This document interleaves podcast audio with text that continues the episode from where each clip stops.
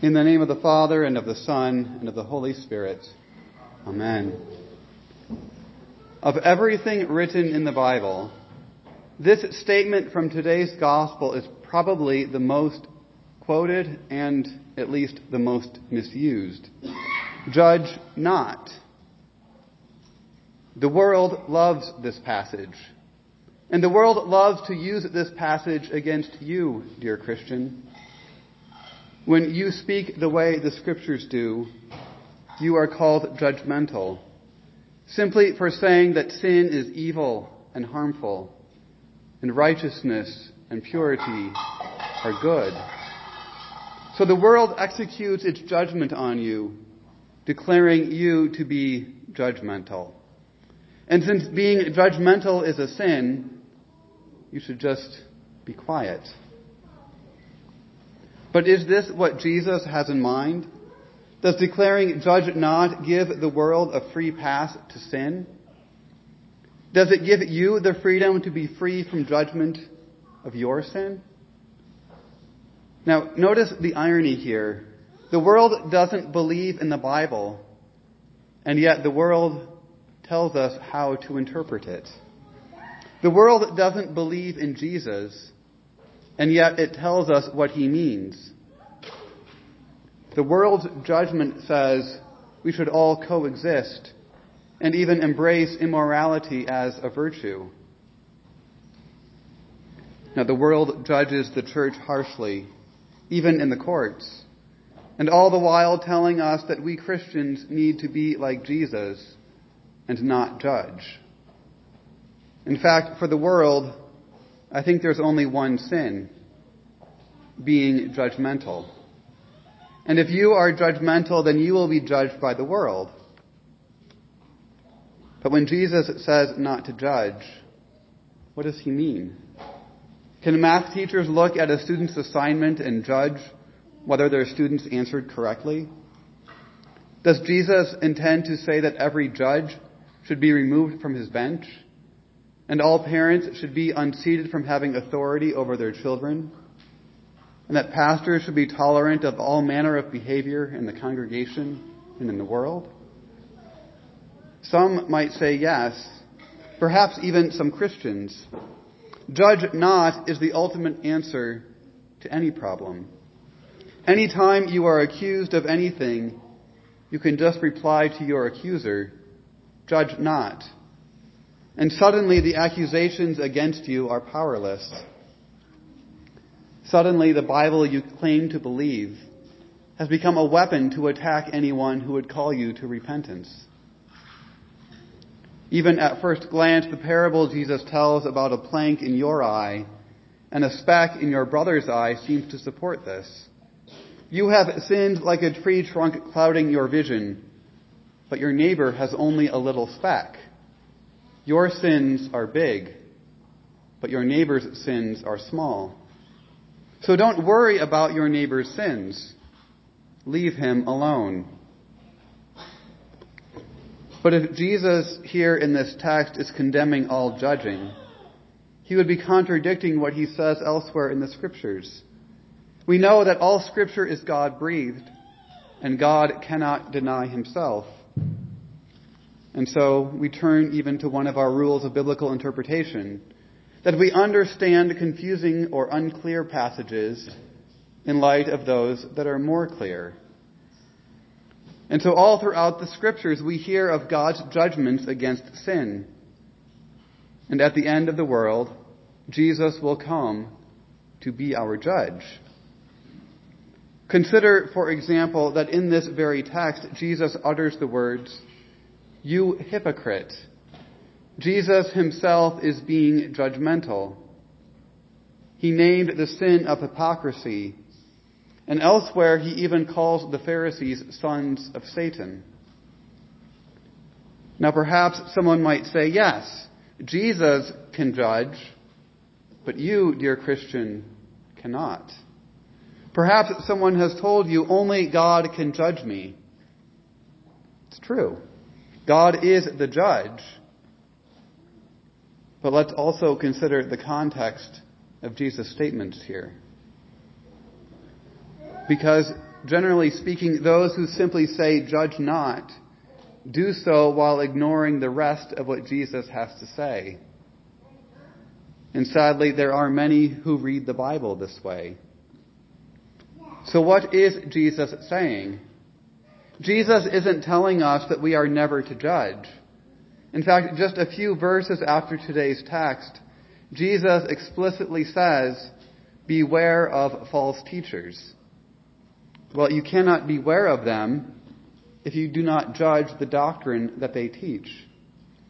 We are to discern their teaching, to see whether it is good or bad, to receive the good and reject, and reject the bad. And every godly vocation requires judgments. We already talked about parents and pastors and Christians. In fact, we can't even avoid making judgments. Consider that when you open your fridge to look for a snack this afternoon, you'll be making judgments. Certainly about the kind of food you want to eat, but probably other important factors too, like how fresh that leftover is. So yes, we are to judge. And we even hear this elsewhere in our text today. For with the measure you use, it will be measured back to you. In other words, when we do render a judgment, then we will be judged the same way by God. So perhaps we might hear this and conclude, well, we should be permissive to everyone because we want God to judge us with a low standard. And so when we see the sin of another, we're tempted to be quiet. And we figure that if we don't judge that sin, God will ignore that sin in us. If we judge others with a low standard, then God will use a low standard to judge us too. But what is your standard? To speak kindly and never shout? To listen before you speak? To never disrespect someone else? Our own standard, low as it might be, condemns us. The measure of judgment that we use, no matter how low we set the bar, will condemn us. We don't even meet our own standards of morality. And so when Jesus declares his hearers are hypocrites in today's text, he's not just talking about them. He's condemning us too. We are hypocrites. We say one thing and we do another. So we cannot think that having a low standard of judgment will rescue us from God and His judgment. Because the solution to judgment isn't less judgment. That's just a lower standard. The solution to judgment is mercy. The solution to judgment is forgiveness. Jesus is not giving us a blanket statement against all judging, but he is instructing us in right judgment, specifically what we are to judge or not we are clearly instructed to judge doctrine and sin. We are to judge right from wrong. And this is a good and godly thing. What you believe about God and the world matters. And when you believe something wrong about them, it's dangerous. If you saw a dangerous dog on your street, what you believe about that dog will impact what you do and may very well put you in danger. Doctrine matters. Errors in doctrine are sin. False doctrine kills faith. So if we see someone suffering under the weight of false teaching and we turn a blind eye to their suffering, that is no charity. It's not mercy or kindness but the worst kind of selfishness. So we look out of the world, and when we see, and we do that, we see it's full of sinners. And it's so easy to go pointing them out, rendering judgment left and right against their sin. and all the while being miserly with our own distribution of mercy. Only giving out forgiveness to those we deem to be sorry enough for our mercy. Doling it out in little measurable pieces. Giving it out in little bits as if we might be worried that maybe we won't have enough. But it is not our vocation to judge people, to condemn people, to decide which people are saved and which are not. We are commanded to judge doctrine and sin and actions, but we are never commanded to judge people. And it's not our job to be stingy with mercy toward them. Judge not, warns our Lord, because God is the judge. If we dare to take that vocation from Him and give it to ourselves, we show ourselves to be above our teacher, to claim to know more than He does. And this is sinful and dangerous to our own souls. And so thanks be to our judge that he is merciful, that he sent his son to die for us, and that he warns us and calls us to repent when we stray, when we begin to take sin too lightly, when we act as a hypocrite and judge others more harshly than we judge ourselves. We are called to judge wisely, not in a way to puff ourselves up, but in order to win over our brother. We judge not to please ourselves, but in the interest of the truth and out of love for our brother. And this takes humility and introspection. It takes repentance. It takes hearing the Lord's word. It takes recognizing our own sin first it means we aren't quick to point out the sin of others until we have examined our own hearts. We need to repent. We need to judge ourselves first and foremost. We need to judge ourselves rightly, to see that we are poor, miserable sinners. We have gossiped and lied and cheated. We have committed the very acts that we hate in others. We have even overlooked our own sins and diverted attention away from them by pointing out the sin of others. So this is what St. Paul instructs in 1 Corinthians. Examine yourself and judge yourself to be a sinner. Recognize that you have been a hypocrite. You have said one thing and done another. You have judged others harshly while excusing yourself. But you also need to hear God's other word of judgment toward you.